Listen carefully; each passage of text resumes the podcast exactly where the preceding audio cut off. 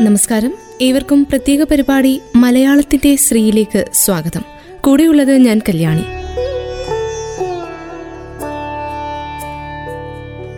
ഗ്രാമജീവിതത്തിന്റെ നന്മ വഴികളിലൂടെ ജീവിത യാഥാർത്ഥ്യങ്ങളെ ചിത്രീകരിച്ച വയലോപ്പള്ളി ശ്രീധര മേനോൻ. അദ്ദേഹം വിട പറഞ്ഞിട്ട് ഡിസംബർ ഇരുപത്തിരണ്ടിന് മുപ്പത്തിയഞ്ച് വർഷം പിന്നിടുകയാണ്. ഗ്രാമീണ ജീവിതത്തെ ഇത്ര മനോഹരമായി മലയാളിക്ക് പരിചയപ്പെടുത്തിയ മറ്റൊരു കവി ഇല്ലെന്ന് തന്നെ പറയാം. അടിസ്ഥാന വർഗത്തിന്റെ ഭാഗത്തു നിന്ന് ചിന്തിച്ച വൈലോപ്പിള്ളി എന്നും പുരോഗതിയിൽ അതിനനുസൃതമായ സാമൂഹിക മാറ്റവും കവിതകളിൽ അവതരിപ്പിച്ചു. ഏത് ദൂസര സങ്കല്പത്തിൽ വളർന്നാലും ഏത് യന്ത്രവൽകൃത ലോകത്തിൽ പുലർന്നാലും മനസ്സിലുണ്ടാവട്ടെ ഗ്രാമത്തിൻ വെളിച്ചവും മണവും മമതയും ഇത്തിരി കൊന്നപ്പോവും കൈപ്പവലരിയിലെ ഈ വരികൾ എത്ര മനോഹരമായാണ് അദ്ദേഹം അവതരിപ്പിച്ചത്. കാൽപ്പനികതയുടെയും യാഥാർത്ഥ്യത്തിന്റെയും സ്നേഹം ആ സ്ഥാനത്ത് നിന്ന് ഈ കവി തന്റെ സ്ഥാനം ഉറപ്പിക്കുന്നത് അദ്ദേഹത്തിന്റെ പല കവിതകളിലും കാണാനാവുന്നതാണ്. എവിടെ പോയാലും ഇത്തിരി കൊന്നപ്പൂവും ഗ്രാമത്തിന്റെ വിശുദ്ധിയും മനസ്സിൽ കരുതണമെന്ന് വായനക്കാരോട് പറയുന്ന കവി തന്നെ ഗ്രാമത്തെക്കുറിച്ച് പറയുമ്പോൾ അവിടുത്തെ മനോഹാരിത മാത്രമല്ല വരികളിൽ നിറക്കുന്നത്. ഗ്രാമമായാലും നഗരമായാലും പണമുള്ളവരുടെ ജീവിതത്തിൽ പ്രയാസങ്ങൾ കുറയുന്നു. അല്ലാത്തവർ ജീവിക്കാൻ വേണ്ടി കണ്ടെടുത്ത ജീവിതമാർഗങ്ങൾ പലപ്പോഴും നന്മയുടേതല്ല. ജീവിതത്തിന്റെ മധുരം നുകരുന്നവർ മാത്രമല്ല കയ്പ് നീര് കുടിക്കുന്നവരുമുണ്ടെന്ന് എഴുതുവാൻ കവിക്ക് വിഷമമില്ല. പ്രകൃതിയുടെ കേവല സൗന്ദര്യത്തെ വർണിക്കുന്നതിന് പകരം പ്രകൃതിയും മനുഷ്യനും ചേരുമ്പോൾ ഉണ്ടാകുന്ന സമഗ്ര സൗന്ദര്യമായിരുന്നു അദ്ദേഹത്തിന് പ്രിയങ്കരം. ശ്രീ എന്ന തൂലികാ നാമത്തിൽ എഴുതി തുടങ്ങിയ വൈലോപ്പിള്ളി കന്നിക്കൊയ്ത്ത് എന്ന കാവ്യസമാഹാരത്തിലൂടെ ആയിരത്തി തൊള്ളായിരത്തി നാൽപ്പതുകളിൽ മലയാളത്തിൽ ഒരു ഭാവുകത്വ പരിവർത്തനത്തിന് തുടക്കമിട്ടു. ചങ്ങമ്പുഴയുടെയും ഇടപ്പള്ളിയുടെയും കാൽപ്പനിക പ്രസ്ഥാനങ്ങൾ മലയാള കവിതാരംഗത്ത് വെന്നിക്കൊടി പാറിച്ച അവസരത്തിൽ തീർത്തും വ്യത്യസ്തമായി യാഥാർത്ഥ്യത്തിന്റെ ഒരു പാത വെട്ടിത്തെളിച്ചവരിൽ പ്രമുഖനായിരുന്നു വൈലോപ്പിള്ളി. എല്ലുറപ്പുള്ള കവിതയെന്ന് കടൽ കാക്കകളുടെ അവതാരികയിൽ പി എ വാര്യരും കാച്ചിക്കുറുക്കിയ കവിതയെന്ന് പ്രൊഫസർ എം എൻ വിജയനും വൈലോപ്പിള്ളി കവിതകളെ പൊതുവായി വിലയിരുത്തിയിട്ടുണ്ട്. അനാവശ്യമായി ഒരൊറ്റ വാക്കുപോലും ഉപയോഗിക്കാതിരിക്കുക എന്നതാണ് വൈലോപ്പിള്ളിയുടെ രീതി. ആറ് പതിറ്റാണ്ടോളം നീണ്ട ആ കാവ്യസഭരയിൽ വിരിഞ്ഞത് മണ്ണിന്റെ മണവും മാമ്പൂ സുഗന്ധവും. മാറുന്ന മാനവ ജീവിതവും വിപ്ലവ വീര്യവും സമകാലീന സാമൂഹിക പ്രശ്നങ്ങളും ഉൾക്കൊള്ളുന്ന ഒട്ടനവധി നറുമുത്തുകളാണ് അദ്ദേഹത്തിന്റെ കവിതകൾ. ആയിരത്തി തൊള്ളായിരത്തി നാൽപ്പത്തി ഏഴിൽ പ്രസിദ്ധീകരിച്ച കന്നിക്കൊയ്ത്ത് എന്ന സമാഹാരത്തിൽ കന്നിക്കൊയ്ത്ത് ആയിരത്തൊന്ന് രാവുകൾ അരിയില്ലാഞ്ഞിട്ട് വസന്തം മാമ്പഴം പൂക്കാലം ആസാം പണിക്കർ ഇങ്ങനെയുള്ള പതിനഞ്ച് കവിതകളാണ് ഉൾപ്പെടുത്തിയിരുന്നത്. കലൂരിലെ വൈലോപ്പിളിയുടെ തറവാടിന് കിഴക്കുള്ള കന്നിക്കൊയ്ത്ത് പാടമാണ് പശ്ചാത്തലം. ഗ്രാമജീവിത ചിത്രങ്ങളിലേക്ക് കവി നമ്മെ ഈ കവിതയിലൂടെ ക്ഷണിച്ചു. കാർഷിക മഹത്വം വിളംബരം ചെയ്യുന്ന വരികൾ അത് തന്നെ മതി ഒരു ഗ്രാമജീവിതത്തെ എങ്ങനെയാണ് അദ്ദേഹം അടയാളപ്പെടുത്തുന്നത് എന്ന് കാണുവാൻ.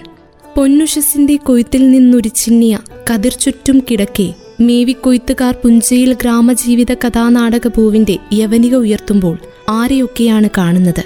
എന്തൊക്കെയാണ് കേൾക്കുന്നത്? പർവതങ്ങളും പുഴകളും തൊടികളും നെൽപ്പാടങ്ങളും പുൽനാമ്പുകളും നെഞ്ചിലേറ്റാൻ വൈലോപ്പിള്ളി നമ്മയൊക്കെ പ്രേരിപ്പിക്കുന്നു. ശാസ്ത്രാധ്യാപകൻ കൂടിയായതുകൊണ്ടാവണം അദ്ദേഹത്തിന്റെ കവിതകളിൽ ശാസ്ത്രബോധം നന്നായി നിഴലിച്ചിരുന്നത്. ജീവിത യാഥാർത്ഥ്യങ്ങളെ പച്ചയായി ചിത്രീകരിച്ച കവി കയ്പും മധുരവും നിറഞ്ഞ ജീവിതത്തെയാണ് എന്നും പ്രമേയമാക്കിയിട്ടുള്ളത്. നിറഞ്ഞിരിക്കലും ദരിദ്രമീ രാജ്യം നിറഞ്ഞിരിക്കലും വികൃതമെങ്കിലും ഇവിടെ സ്നേഹിപ്പാൻ ഇവിടെ ആശിപ്പാൻ ഇവിടെ ദുഃഖിപ്പാൻ കഴിവതേ സുഖം.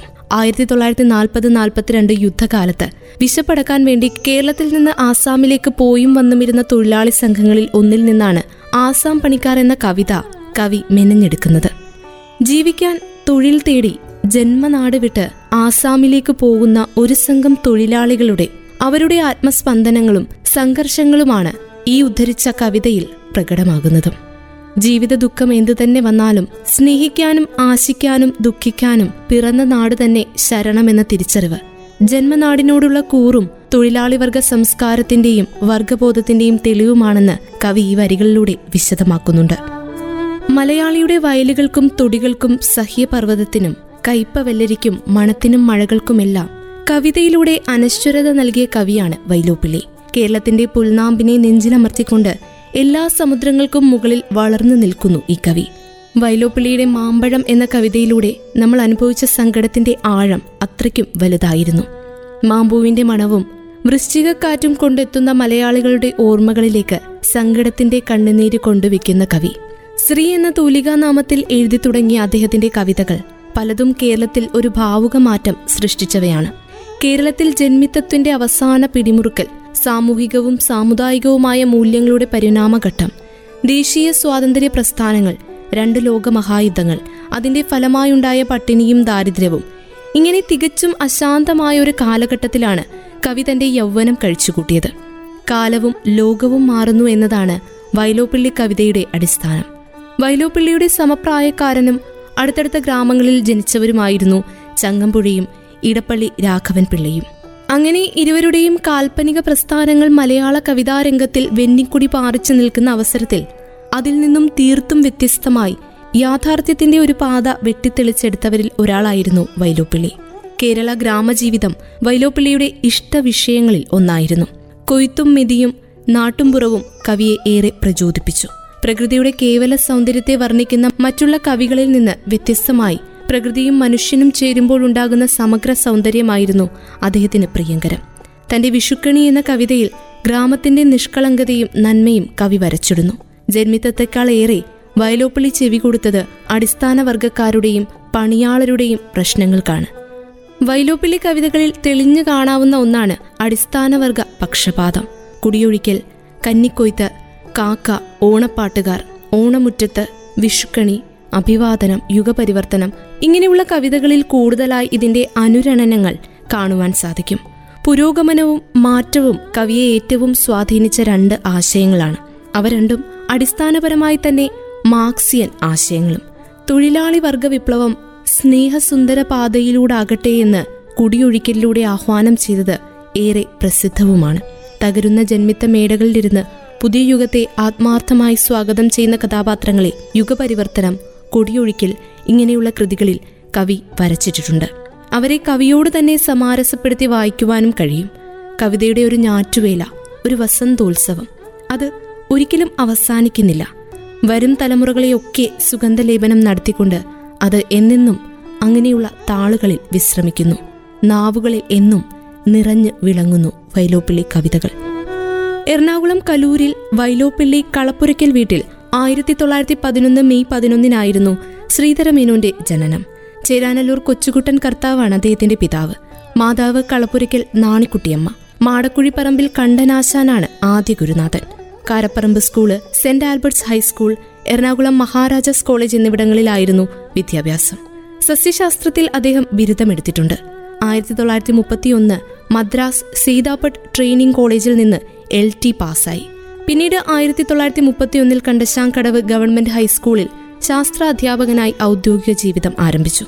ആയിരത്തി തൊള്ളായിരത്തി അറുപത്തിയാറ് മാർച്ച് ഒല്ലൂർ ഹൈസ്കൂളിൽ ഹെഡ്മാസ്റ്ററായി വിരമിച്ചു. ഹൈസ്കൂൾ പഠനകാലത്ത് തന്നെ ചെറു കവിതകൾ അദ്ദേഹം എഴുതി തുടങ്ങി. ചെറുപ്രായം മുതലുള്ള കവിതകളെല്ലാം ചേർത്ത് ആയിരത്തി തൊള്ളായിരത്തി നാൽപ്പത്തിയേഴിൽ കന്നിക്കൊയ്ത്ത് എന്ന ആദ്യ സമാഹാരം പ്രസിദ്ധീകരിച്ചു. ആയിരത്തി തൊള്ളായിരത്തി എൺപത്തിയാറിൽ തൃശൂർ നെല്ലങ്കര തറവാട്ട് വീട്ടിൽ ഭാനുമതി അമ്മയെ വിവാഹം ചെയ്തു. ആയിരത്തി തൊള്ളായിരത്തി അൻപത്തി ഒന്നിലും തുടർന്ന് അൻപത്തി ഒൻപതിലും മലയാളത്തിന്റെ പ്രതിനിധിയായി ഭാഷാ സമ്മേളനത്തിനും കവി സമ്മേളനത്തിലും പങ്കെടുത്തു. അത് ഡൽഹിയിൽ വെച്ചായിരുന്നു. തൃപ്പൂണിത്തുറയിൽ നിന്ന് സാഹിത്യ നിപുണൻ ബഹുമതി ലഭിച്ചു. എം ബി പോൾ പുരസ്കാരം Kerala Sahitya Akademi award Soviet Land Nehru award Odakkuzhal award Kendra Sahitya Akademi award Vayalar award Madras ഗവൺമെന്റിന്റെ അവാർഡ് ആശാൻ അവാർഡ് എന്നീ പുരസ്കാരങ്ങളും അദ്ദേഹത്തിന് ലഭിച്ചിട്ടുണ്ട്. ചോരു തുടിക്കും ചെറുകയ്യുകളെ പേറുക വന്നി പന്തങ്ങൾ ഇങ്ങനെ ആ തൂലികയിലൂടെ ആഹ്വാനം ചെയ്തത് പുതുതലമുറയോട് തന്നെയാണ്.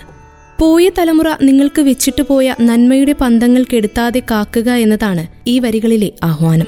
കേരളത്തിൽ ജന്മിത്തത്തിന്റെ അവസാന പിടിമുറുക്കൽ സാമൂഹികവും സാമുദായികവുമായ മൂല്യങ്ങളുടെ പരിണാമഘട്ടം ദേശീയ സ്വാതന്ത്ര്യ പ്രസ്ഥാനങ്ങൾ ഇവയൊക്കെ വൈലോപ്പിള്ളിയുടെ കവിതകളിൽ നിഴലിക്കുന്നു. രണ്ട് ലോകമഹായുദ്ധങ്ങൾ കണ്ട ഭൂമി അതിന്റെ ഫലമായുണ്ടായ പട്ടിണിയും ദാരിദ്ര്യവും. ഇങ്ങനെ അശാന്തമായ ഒരു കാലഘട്ടത്തിലാണ് കവി യൗവനം കഴിച്ചുകൂട്ടിയത്. കാലവും ലോകവും മാറുന്നു എന്നതാണ് വൈലോപ്പിള്ളി കവിതയുടെ ആധാരശില. ജീവിക്കണം നിമിഷം ഒന്നിലനേകം എന്ന് പറഞ്ഞു തന്ന ദാർശനിക കവി കൂടിയാണ് വൈലോപ്പിള്ളി. ഓരോ വായനയിലും പുതിയ അനുഭവം പങ്കുവെക്കുന്ന വൈലോപ്പിള്ളിയുടെ വിട എന്ന കാവ്യസമാഹാരം അധ്യാപകർക്കും വിദ്യാർത്ഥി സമൂഹത്തിനും ഒരുപോലെ പ്രിയപ്പെട്ടതും. കാരണം ഹെഡ്മാസ്റ്ററും ശിഷ്യനും എന്ന മഹത്തായ ഒരു രചന അതിലുണ്ട്. ഗുരുശിഷ്യന്മാർ പണ്ടേ ഒരു വീട്ടുകാർ എന്നൊരു കൽപ്പന കാണാം. കുട്ടികൾ ഉൾക്കൊള്ളേണ്ട നല്ലൊരു പാഠമാണ് അതെന്ന് തോന്നിയിട്ടുമുണ്ട്. പോയ കാലത്തിൻ മേനി പറഞ്ഞിട്ടെന്തുണ്ടെനിക്കായ പോൽ പഠിപ്പിച്ചു ഭരിച്ചു വിരമിച്ചു നിങ്ങളെ സമ്പാദിച്ചു. കാലമെൻ കൈയും കാലും ചങ്ങലക്കിട്ടാലെന്ത് നിങ്ങളിൽ ഞാൻ ജീവിച്ചു. ഇതാണല്ലോ ശരിക്കും ശ്രേഷ്ഠമായ ദർശനം. കാലമെന്നെ നിശ്ചലനാക്കിയെങ്കിലും നിങ്ങളിലൂടെ ഞാൻ ജീവിക്കുന്നു. ഇങ്ങനെ ജീവിക്കാൻ ധന്യത നേടിയ എത്ര പേരുണ്ട്? ഇങ്ങനെയാണ് കവി ചോദിക്കുന്നത്. ആയിരത്തി തൊള്ളായിരത്തി എൺപത്തി അഞ്ച് ഡിസംബർ ഇരുപത്തിരണ്ടിന് മലയാളത്തിന്റെ കന്നിക്കൊയ്ത്തുകാരൻ മലയാളത്തിനോട് വിട പറഞ്ഞു. മലയാളികൾക്ക് സ്നേഹം തുളുമ്പുന്ന വരികൾ സമ്മാനിച്ച പ്രിയ കവിക്ക് ഓർമ്മപ്പൂക്കൾ അർപ്പിച്ചുകൊണ്ട് പ്രത്യേക പരിപാടി പൂർണമാകുന്നു. ഇത്രയും സമയം ഒപ്പമുണ്ടായിരുന്നത് ഞാൻ കല്യാണി. തുടർന്നും കേട്ടുകൊണ്ടേയിരിക്കും radio Mangalam ninety one point two. നാടിനൊപ്പം നേരിനൊപ്പം.